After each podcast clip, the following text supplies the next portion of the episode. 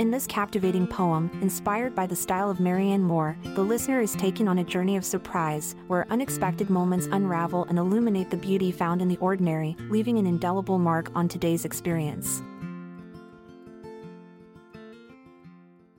Hiding in plain sight, amidst the clamor. A woman with a face like porcelain, white as snow. Dainty hands trembling, her eyes widen like two moons surprised by the break of day. A bustling cafe, steam rising from cups. Patrons lost in their thoughts, in their worlds.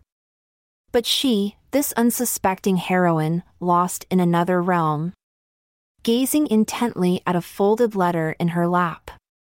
Unfolding slowly with hesitant fingertips. Her breath suspended, awaiting its words a flurry of whispers, secrets untold. As she reads the tale that lay within, her pupils dilate, heart racing, hands shaking. With each word, the world spins faster. An unexpected love, a forbidden tryst. Emotions surge like waves against the shore.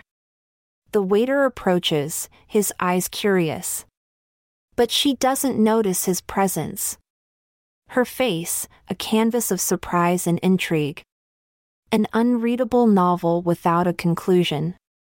A tear escapes, her silent testament. To the flood of feeling coursing through her. She touches her lips, as if recalling a stolen kiss.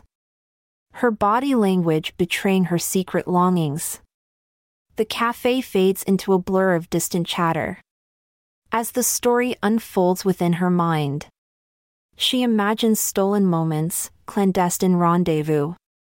A journey through passion's tumultuous abyss. The letter, now crumpled in her grasp. An emblem of her desires, her fears. She rises abruptly, knocking her chair backward.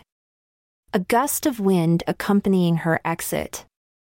Eyes follow her, curious and envious. As she strides purposefully away, seeking solace in the embrace of her imagination. A prisoner freed by the power of surprise. I'm Amalia Dupre. Thanks for listening so kind as we say goodbye for now. Tomorrow's poem awaits with words to make you bow. This episode is produced by Klassic Studios. Check out our other podcasts in our network at klassicstudios.com.